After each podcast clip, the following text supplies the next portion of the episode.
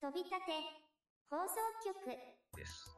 はい、じゃあ本日はですね、まあ、あの東京オリンピックの話をちょっとしようかなと思うんですけども、もう来年ですね。 2020年の7月からですね、もう考えてみれば、あともう1年ちょっとなわけですよね。日数に直せば、あと400日、もしかしたら切ってるかもしれないぐらいの。感じなん400ですけど切ってんじゃないですか。もう切ってますね、とっくにね。ええあれ、オリンピックのスケジューリング、確か7月からなんか種目あったぞ。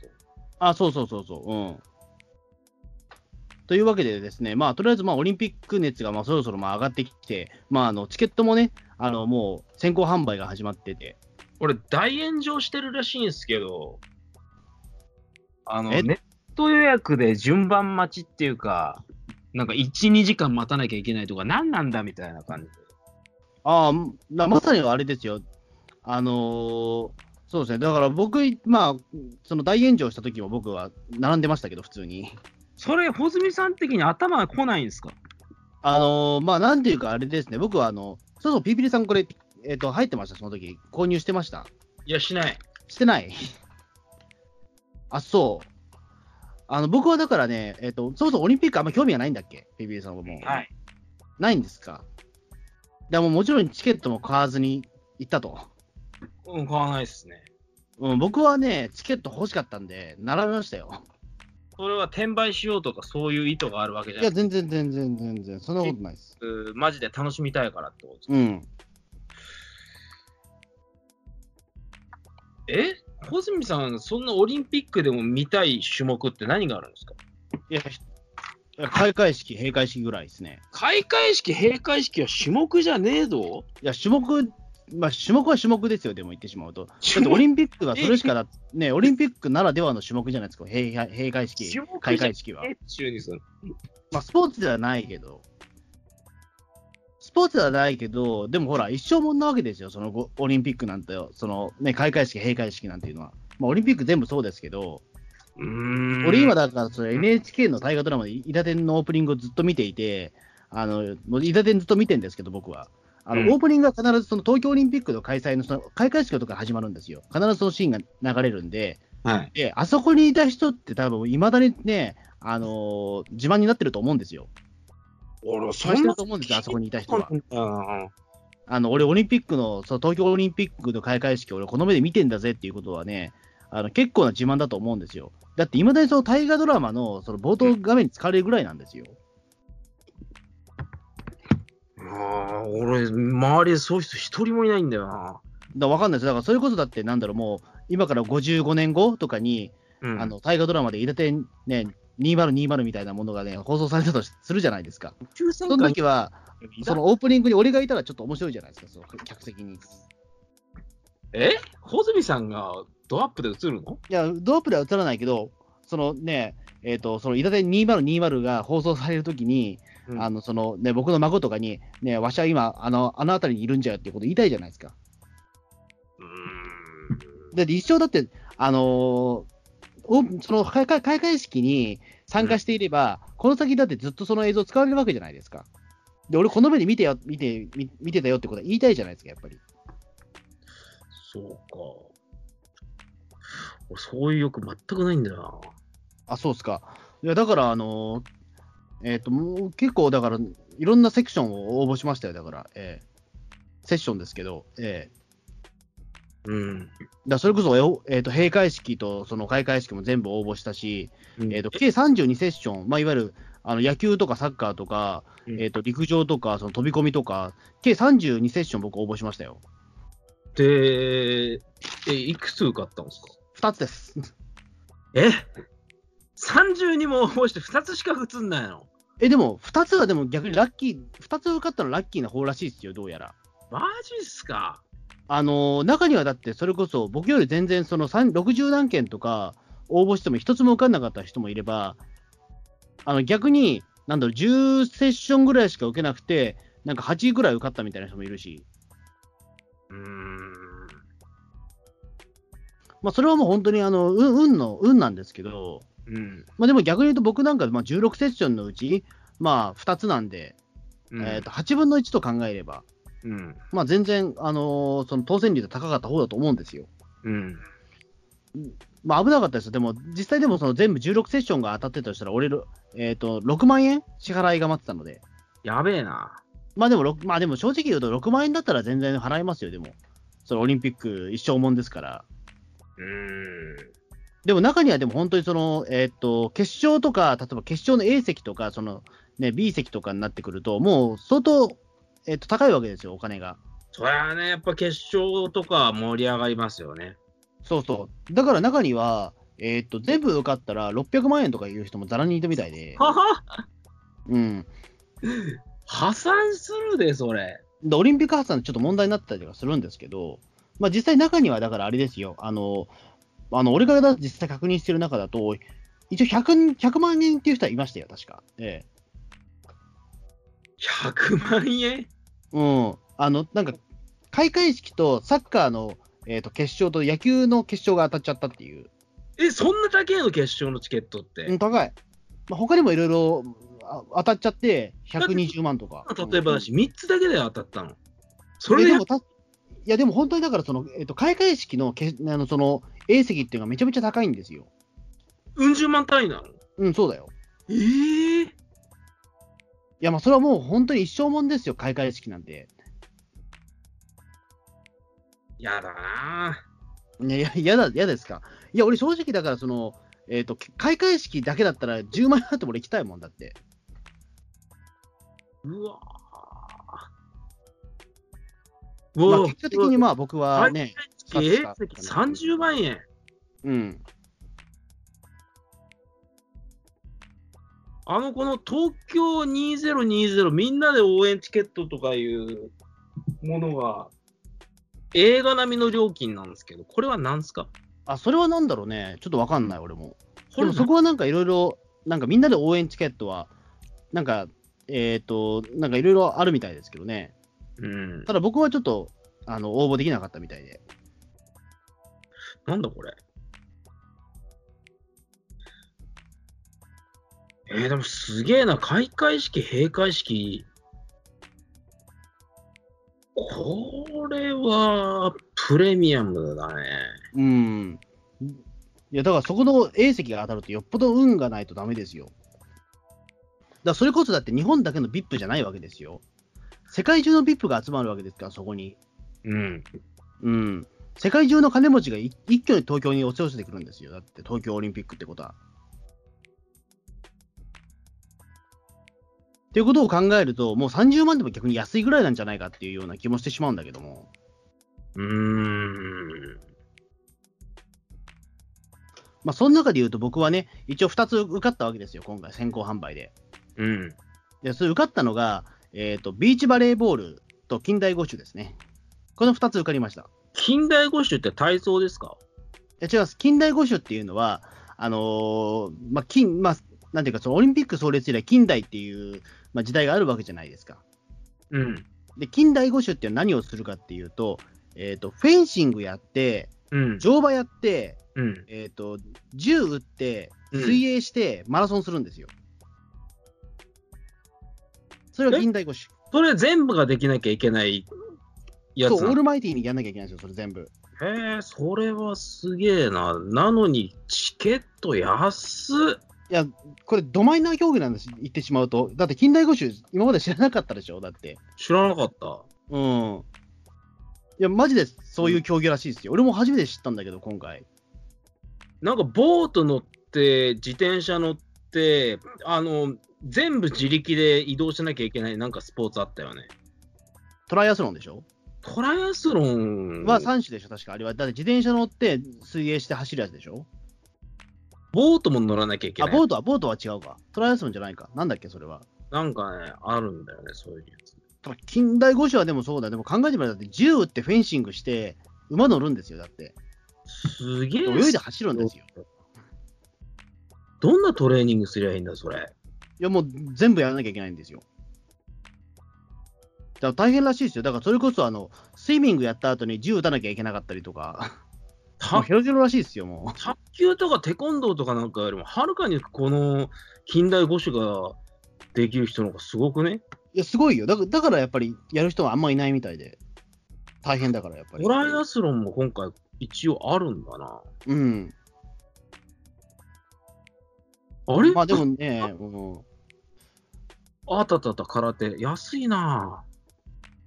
空手いくらでしたっけあの、A 席でもね、あの予選8000円で決勝でも12,800円。ああ、そうかそうか。俺、空手確かね、応募したんですよ、確か。うん。っていうか、大体でも応募してますね、俺確か。マあジっのす、 16セッションのうち多分、うん、応募してないやつのが少ないから、あの、なんだろう、そのスケボーとか、 なんかあの、スケボースケボーじゃねえや。なんだっけ、あの、えー、なんだっけ、その、ボボボードみたいなやつとかもなんか、 えっと、その応募してましたし、短距離も応募したし、野球も応募したし、もうめちゃくちゃ、うん、全部何が応募したか、ちょっと自分でもよく覚えてないんですよ、正直言うと。うーん。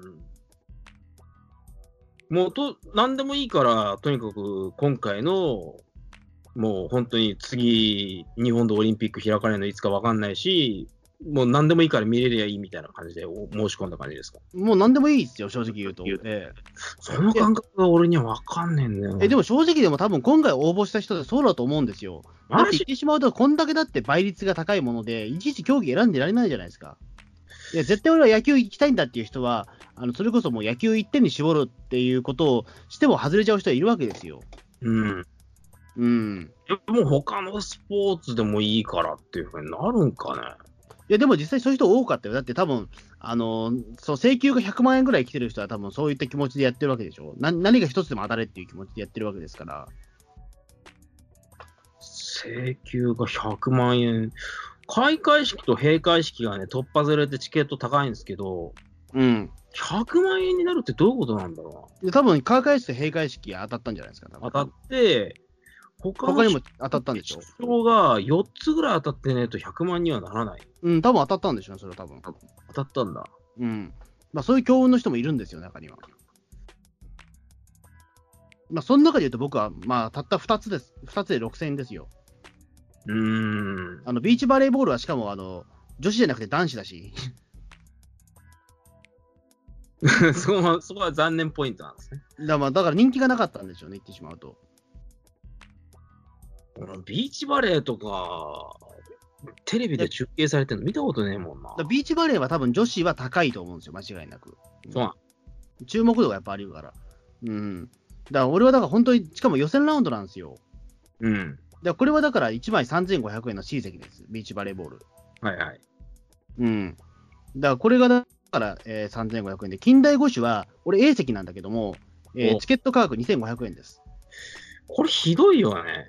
でもこれはね、でもちょっと近代五種は、そのなんていうか、さっき言った、その、えーと銃撃って、その乗馬して、あうのん水泳してじゃなくて、フェンシングだけの競技ら、フェンシングだけしか見れないらしい、この日は。何それなんかね、なんだっけな、あのーそのフェンシングの基準みたいなものを決める大会があって、そこの A 席らしいんですよ、どうやら俺。それ楽しくないよ。わかんない、そのフェンシングもよく分かってねえし、フェンシングは別に本当に、あの最近じゃあさ、あのテコンドーとかでも使われてるけど、防具にセンサーとかも入れられるし、結構公平な判断が下されるようになった競技の一つですよ。まあ、だと思うんですけども、ね、あのジェネラルシャドウみたいな人が戦ってんでしょ、うんそうっすね。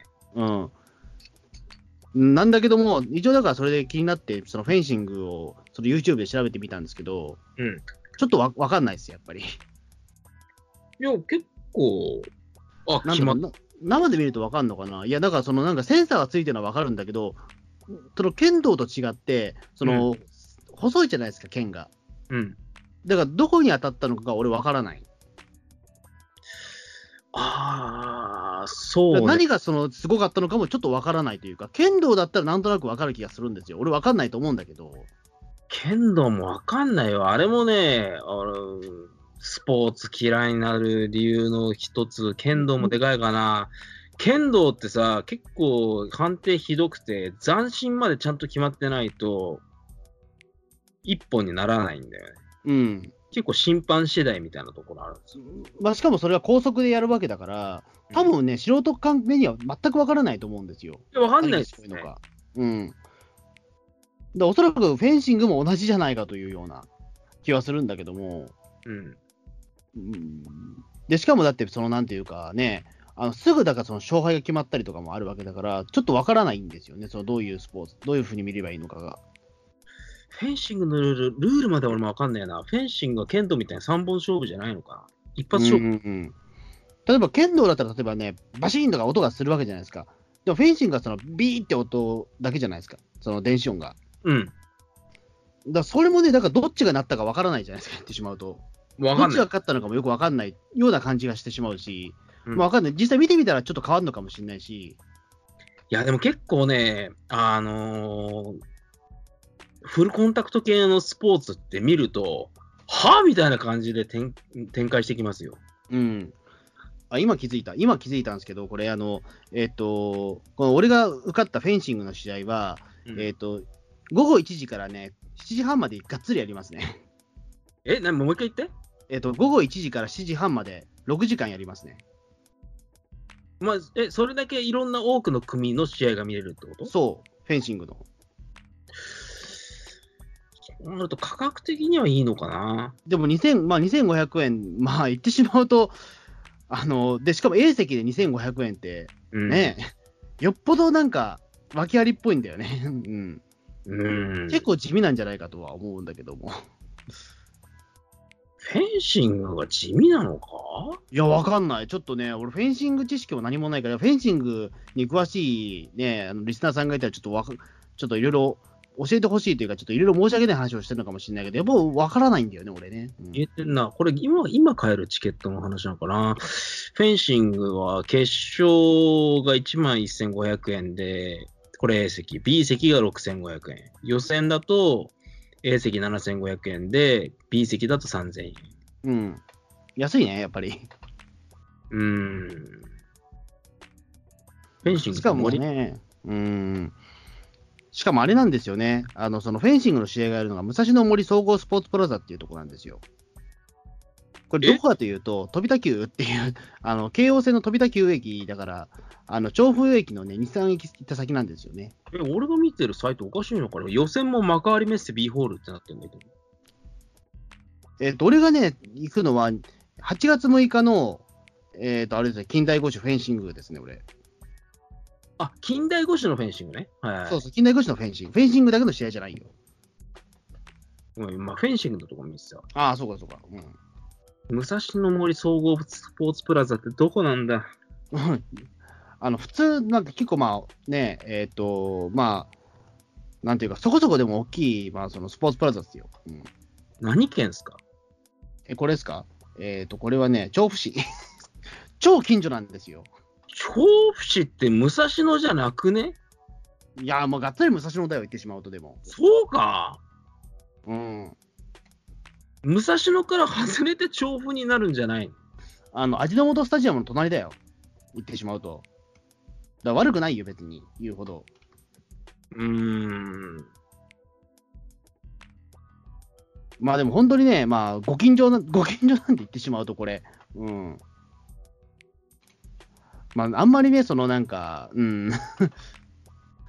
なんか、なかなかテンション上がらないんだけども、だって言ってしまう、だって、電車に、だって俺20分乗られて着いちゃうんだよ、だって俺、その、オリンピック会場に。いそんなテンション上がらないものに何で申し込んだんですかや、そう、だって俺選べないんだもん、だって自分では。えだって自分で選べないんだもん、だってその、だって、あの、どれが当たるかわかんねえし。だから、もっとなんだろう。俺はこの競技見たら盛り上がるみたいなの、もうちょっと調べる。いや、だから、いや、だから調べた上ですよ。調べた上で、ああのいろいろしあの送り込んだ結果が、これしか当たらなかったってことですよ。マジっすか。そうそうそう。うん、いや、さすがに近代五種一つだけだったら切ないなと思ったけど、まあ、唯一あの、ビーチバレーボールが当たったからよかったですよ。うん、男子だもんな。ビーチバレーボールは潮風公園という品川ですね。うん、うん。品川でやる大会ですね。まあ、こっちはだから、そのね、予選グラウンドで、えーっと、朝9時から、えーっとにに12時50分までで終わりますね。4時間で終わります。早い、早く終わっちゃいます。だから一応まあこの2つは僕確実に行くことになるんですけども、うん。うん。そうですね。だからまあこのチケットが6000円ってまあ安いですよ、正直。うーん2種目で6000円って。そうなのかね。あ、でもちょっと6000円以上でも実は払ってるんだけど、俺ね。えどういうことあのね、ちょっとオリあのオリンピックの、そのなんていうか、なんなんていうんですかね、えっと、いろいろ付随して頼むものみたいなのがあって、その支払いがね、ビザカードだけなんですよね。。何そのクソシステムはいや、でももちろん現金対応はできるんだけど、コンビニ払いとかもできるんだけど、コンビニ払いの場合はプラス400円なんですよ、手数料として。なんすかそれ。で、さらに、あのー電子チケットと紙チケットが選べるんですけども、うんあの紙チケットの場合も1枚あたり400円あたり取るんですよ。えでもまあ、正直言うと、でもほら、あのーオリンピックのチケットって、やっぱり一生もの僕、宝だと思ってるんで、そのやっぱ紙チケットで欲しいじゃないですか、できれば、記念として。うんまあ、それが人情かな。うん、だから僕、紙チケットにしたら、まあ、それでね、えーっと、8000円ぐらい払うことになりましたかね。うん、マジっすかプラス2000円ぐらい払うことに。うん、な一体どういう経緯でこんなわけのわかんないっていうか、ひどい業者に決まっちゃったんですかね。いや、でもまあ、こんなもんじゃないの、でもやっぱり、オリンピックって。ええそうなのいや、だってそこはもうなんか、やっぱりい、一だって考えてみてください。一生、一生に一回ですよ、オリンピックなんて、だって。なんかその一生に一回の時になんでこんなひどい業者が選ばれてるんだっていう。いや、そんなことはないよ。別にひどくはないでしょうよ。ひどいだろ、どう考えたって。だってネットを使ってる、あのーチケット予約なのに何時間待ちとか。いや、だってしょうがないじゃん。だって、そのネットで待ってる間に、だって何万人とか待ってんだよ、だってそれ。 確かだって、なんかその、えっ、と、1時間ぐらい待って、それが10万人とか、なんか30万人とかでしょ、確か、その規模が。で、それは確か、その前になんかネットで見たんですけども、あの、一人ずつ、例えば品川の、なんかその、えっ、と、品川あたりで、なんか窓口が一つで、その10万人が並んだとしたらば、それなんか品川から、その、えーなんだ、清水ぐらいまで、 なんか一列に並んでるぐらいの長さだって言ってたんですよ。あのーその場でね、もうその、この日確定ですみたいにするんだったらそうなると思うんですけど、これ抽選じゃないですか。だから抽選の時点でもう世界中から来ちゃってるわけですよ、その応募者が。日本だけじゃないんだもんだって。ええいや、だから世界規模の話ってそうなっちゃうわけですよ。いや、むしろそれでも、あの抽選に入れた時点で俺すごいと思うよ、正直。だかそうなのら僕みたいな、だってそんなね、あのーね、ただの一般人がね、その、応募できるっていうのがちょっと俺は感動ですよ、むしろ逆に言うと。だって、オリンピック民間の祭典じゃないですか。いや民間の祭典だけど、ねえ、その中でもみんなに公平になって、そのね、チケットが配られるってのはいい、ねえ、その抽選のチャンスがあるってのはいいことですよ。え、今までは、あの、不平っていうか、あのー偏ってたんですかいや、偏ってはないと思うよ、決して。いや、わかんないけど、それはなんとも。でも、あのまあそうまあ、それを考えたらでもすごいなと思うし、だって言ってしまうとだってそこに世界中のつわものが集まるわけですから、その祭典なわけですよ。それがたった6000円で見れるっていうことを考えると、なかなかなもんですよ、そりゃ。やっぱ得だと思いますよ、俺は。うーん。そうなのかな。うん、一生に一回を考えたら6000円も、ね、10万円も僕は同じだと思いますよ。うん、すげえ感覚だな。6000円と10万円じゃもう全然違いますよね。いや、でも、あの、いや10万円払えって言われる10万円払いますよ、でも。うん。やっぱそれだけやっぱりオリンピックって俺にはちょっと特別なものに見えるんですよね。えー今オリンピック。でもがあ、国内でやるからやっぱ盛り上がるんですかいや、それはもちろんですよ。だって過去にね、あのオリンピックやった時に、あの俺、今日は穂積さん、どこそこのオリンピック中継見るからみたいな感じで、あのなんか盛り上がってるとことか、全く見たことないですよね。いや、それ東京でやるからですよ、もちろん。多分東京でやるってことがでかいんです。僕にとっては東京でやることっていうのが第一前提というか、あのやっぱりだから、それまでオリンピックってやっぱり遠い、なんか、あの国の話だと本当に思っていたんで、うん、あのただその東、そのオリンピックが東京にやってくるっていうことを言うと、まあ、本当に50年前の人人と変わらないわけですよ。うんオリンピックってなんだろうぐらいのところから始まってるわけですよ、僕の疑問としてはうん。うん、でとにかくでもすごいでかいお祭りなんだろうなってことはやっぱ気持ちとしてわかるからすげえ楽しみっていうことですようん。だからそれでいうと55年前の日本人と僕今感覚変わんないと思うんですけどもやっぱ分かってないからよくうーん、55年前は、戦後の高度成長期だし、だそうそうだから言ってしまうとその東京以外の人はオリンピックって何食え何食い物みたいなのみたいなこと本当に言ってた人いたらしいですから実際うちのお親父がそうだったらしいのでオリンピックってあの単語初めて聞いたっていうぐらいの人だったんでだって映像メディアがその頃まで発達してないんだもん。そうそうそうそう、うん。でも僕は言ってしまうと、それまでオリンピックをちゃんと見てなかったから、うあのーそんな感じなんですよ、でも言ってしまうと。ん。だからすごく楽しみですよ、オリンピック、正直。あのこの東京オリンピックを経て、もしかしたら、そのなんか俺は、なんかその近代五種好きになるかもしれないし、ビーチバレーボールとか好きになるかもしれないし、うん。うん、その可能性も含まれてるわけですよ。おそらくだけど、そのまあ、日本でこうやって、まあ、そのスポーツのが結構盛んになったのって、多分東京オリンピックの影響もでかいんじゃないかなと思うんですよ。まあ、それでかいでしょうね。うん、だやっぱりだからそこにとって僕らの世代で、その東京オリンピックが見れるっていうことは、もう、あのーい一種のだからその、ね、ススポーツを好きになるきっかけになるかもしれないわけですよ。うん。何の縁もゆかりもない、まあ、そのビーチバレーも近代五種だけど、もしかしたら好きになる可能性もあるわけですよ、その最高峰に触れるわけですから。うん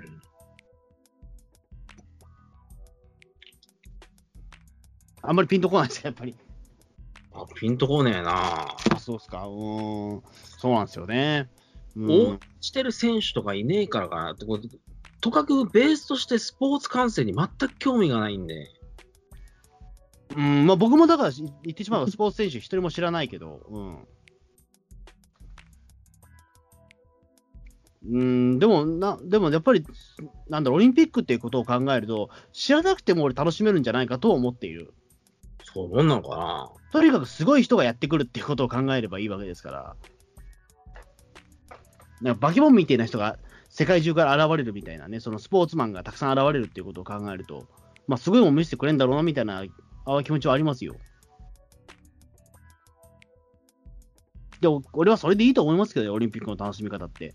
なんかわかんないけど、すごいものがあるぐらいのもんでいいんじゃないですか。うん。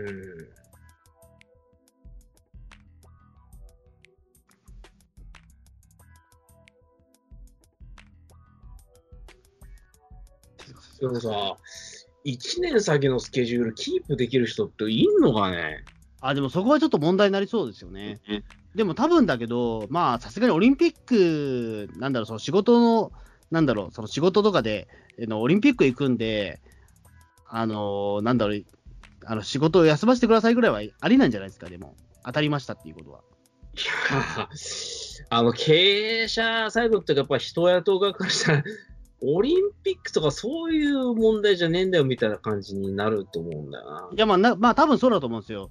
あのまあ、職種によってはそうだけども、まあ、それが、なんだろう、可能な職種だったらいいと思うんですよ、別に。うん。うん。あのーま、ま、まあ、オリン、まあ、例えばなんだ、オリンピックぐらいだったら別にね、うん、やっぱり一生に一度だと思えば、それを無限にダメということは言わないんじゃないかな、わかんないけど。うん。そうかね。いや、例えば、じゃあ、例えばその日、このポッドキャストの収録がああったとして、俺オリンピック行くんでって言ったら、それは別に俺は、止めたら逆にそれはピリピリさん俺怒りますよ、逆に。ええそれは止めないよ。止めないでしょうん。てか、オリンピックじゃなくても、なんか用事があったら止めませんよ、普通。うん。ね、オリン、ね、オリンピック行くだとは言えないじゃないですか。うんうん、だそこで言うと、だからまあ、うんまあ、普通に、まあ、一応、まあ、夏休みのなんだっけ、まあ、お盆シーズンでもあるから、うん、休みは取りやすいんじゃないの、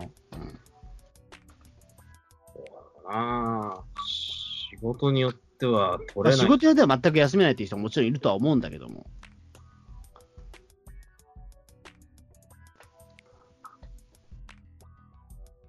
まあ僕はでも休みますよ、その日はもう絶対。 その日は休みますよ、さすがに僕は。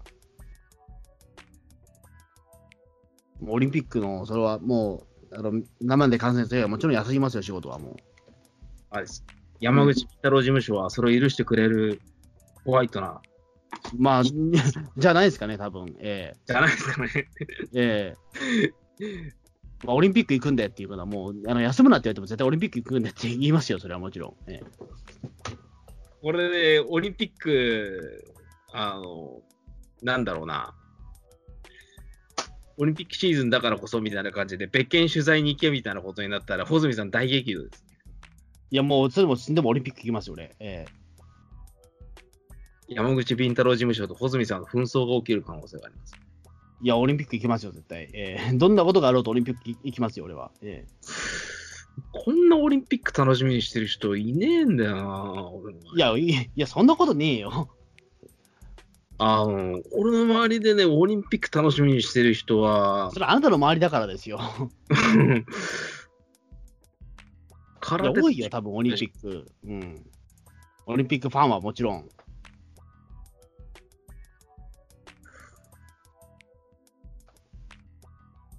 オリンピックで盛り上がってる人、伊藤さんとか中澤さんとかどんな感じなんですかうわ、全くです。野球とか観戦する伊藤さんですらも全くなんだね。うん。え、なんでなんだろうーん、なんでですかね。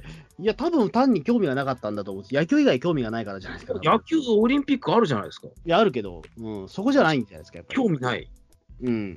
なんで言うても、東京の、だって東京オリンピックの、まあ、オリンあのその野球の会場でハマスタらしい、ずっと。うん横浜スタジアムだし。うん。でも、世界のさ、強豪が集まる、ねえ、あの、スポコン漫画的な展開が起きるわけ。まあ、あの人、巨人ファンだからじゃないですか、多分巨人の選手だって出るっしょ。まあ、出るけど、やっぱりでも巨人、巨人軍が好きな人だから、やっぱり選手。オールスター戦好きじゃないんだ。じゃないんじゃない多分オールスター戦の話はあんま聞かないもん、あの人から。ああ、そうか、オールスター戦好きじゃなかったらオリンピック楽しめないな。で、巨人軍が好きなんですよ、いわゆる。ええ巨人軍が好きかよ。そうそうそう。うん。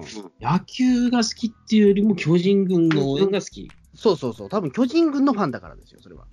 うーん。だからそれは例えば、オリンピックで、そのなんかぐね、巨巨人軍っていうローマ字の,、 ね、あの軍団があったら、多分それ見に行くと思うんですよ、野球は。うん、そんなことはね、巨人軍っていう。 ええ半世紀先になってもありえないと思うんですよね。うん。まあそうですね。だからまあ巨人軍、うん。まあだから伊藤さんはまあそんな感じで、まああんまり興味がなかったみたいなんですけど、うん。まあそんな感じですね。まあとりあえずまあオリンピックすごい楽しみだなという話で。ええまあもちろんだからそのね、えっ、と、今から6年後の、えっ、と、まあ大阪万博も僕は行きますし、100%。マジっすか。うん。国内での祭典があると盛り上がるんですね。もう大大好きなんですよね、やっぱり。えうん。うん、えというわけで、まあ、ほんはちょっいと。えパラリンピックとかはどうなんですかパラリンピックはまあまあ、うん、パラリンピックもまあ、ちょっと余裕があれば行きたいけど、でもやっぱりオリンピックですね。うん。まあ、パラもね、まあ本当に機会があれば行きたいけど、まあパラはでも本当に見たい人が多分たくさんいると思うんで、その人にやっぱり、あのーなんていうのまあ逆、そんなにね、なんかこ、今回みたいにそのね、たくさん応募するってことはしないと思うけど、なんか矛盾してんな。いや、パラはだってあれだもん、その、やっぱりね、えっ、と、障害を持ってる人の祭典だから、そこはやっぱり。でもこう、国内ってなった らだからそれはやっぱりほら、その家族の人とか見たいっていうか、そのやっぱり応援してる人にやっぱりそれは渡したいじゃないですか。すげえうさんくせえな、その歌い文句。いや、そんなことはないですよ。多分誰も共感しねえよ、その歌い文句。そう いや、でもそのためのパラリン、そのためにオリンピックとパラリンピック分けてるんじゃないのだって。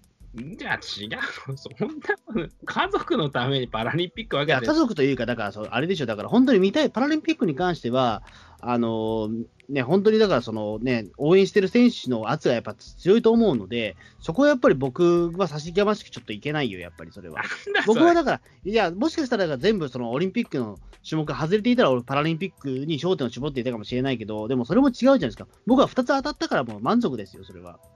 ラッキーなことですよ。だから、一種、その後なんか追加で、例えばなんかね、何万円か払って、例えばチケット買えますよって言われても、僕はもしかしたら買わないかもしれないです。うん。そこまで、なんかやっぱりこの2つ当たったものは大事にしたいわけですよ。僕は、うん、もう運で当てたわけですから。あのかな当日、電車が人身事故とかで止まったりとかして、なんか競技、あの最悪見れなかったとか、遅れて半分見れなかったとかなったら、なんか穂積さん発狂しそうだな。発狂すると思います、多分。ええいや、だからじん前日入りですよ、もう、こちらとしては。マジっすかうん、前日入りしますよ、こんなの。まあだから、その潮風公園のバレーボールに関しては前日入りしますよ、多分潮風公園ってどこだっけえっ、と、品川。そんなとこでも、品川ですらも前日入りしなきゃいけないのうん。まあ、さすがに武蔵野森しスポーツプラザは別に問題はないんですけど、全然家から近いから。えでも、なんだかんだで交通結構混雑すると思うえまあ、な。だと思うんですよね。当日になってみるとわからないんですよ、マジで、この手のものって。だから本当、オリンピック、まあ、正直言うと、どのぐらいの規模になるものか、僕は全然予想がついてないので、人はとにかく来ると思うんですよねまあ。世界中から来るからね。これすげえ気になるのは、これオリンピックに対応したダイヤとかちゃんと組まれるのかってことですよ。まあ、組むんじゃないですか、でも多分。本当がね、わかんない。まあ、交通網とか大変らしいよ、やっぱりそれはね。うん。まあ、多分タクシーが中心になったりするのかもしれないけど。タクシーも取れなさそうだなうん。あれ、伊藤さんと番組やってる中で、タクシーの、あのー駅のロータリーに入れる車、あのー車の台数が限られてるとか、そういう話とか、まだやってないんですかまあ、そこまでマニアックな話はしてないけど、まあ、でもオリンピックに関する、まあ、その、なんていうか、そのタクシー事情みたいなのが今後ちょっと聞いていきたいかなと思ってますけど、そろそろなんかあり、はあいもう研修とか始まってますかみたいなことは、そろそろ、多分話題出てくるとは思うけど。そうだよね。伊藤さん、多分外国語一つも喋れないもん。あ、だから今練習してるって言ってましたよ。マジっすかうん。そのやっぱり海外でも、海外のお客さんも乗れ乗せられるようにはしたいって言ってましたね、やっぱり。伊藤さんが三角語とか喋れるようになったら、もうバカの伊藤さんじゃなくなっちゃうじゃないですか。まあ、三角語は難しいかもしれないけど、中国語と英語と日本語でしょうん。三角語じゃないですか。うーん、中国、まあ、英語を喋れれば、まあ、まずは英語からでしょ、それはもちろん。まあ、そんな感じですね、じゃあ、とりあえず。はい。じゃあ、ちょっとオリンピック楽しみです。という感じで、じゃあ、どうもありがとうございました。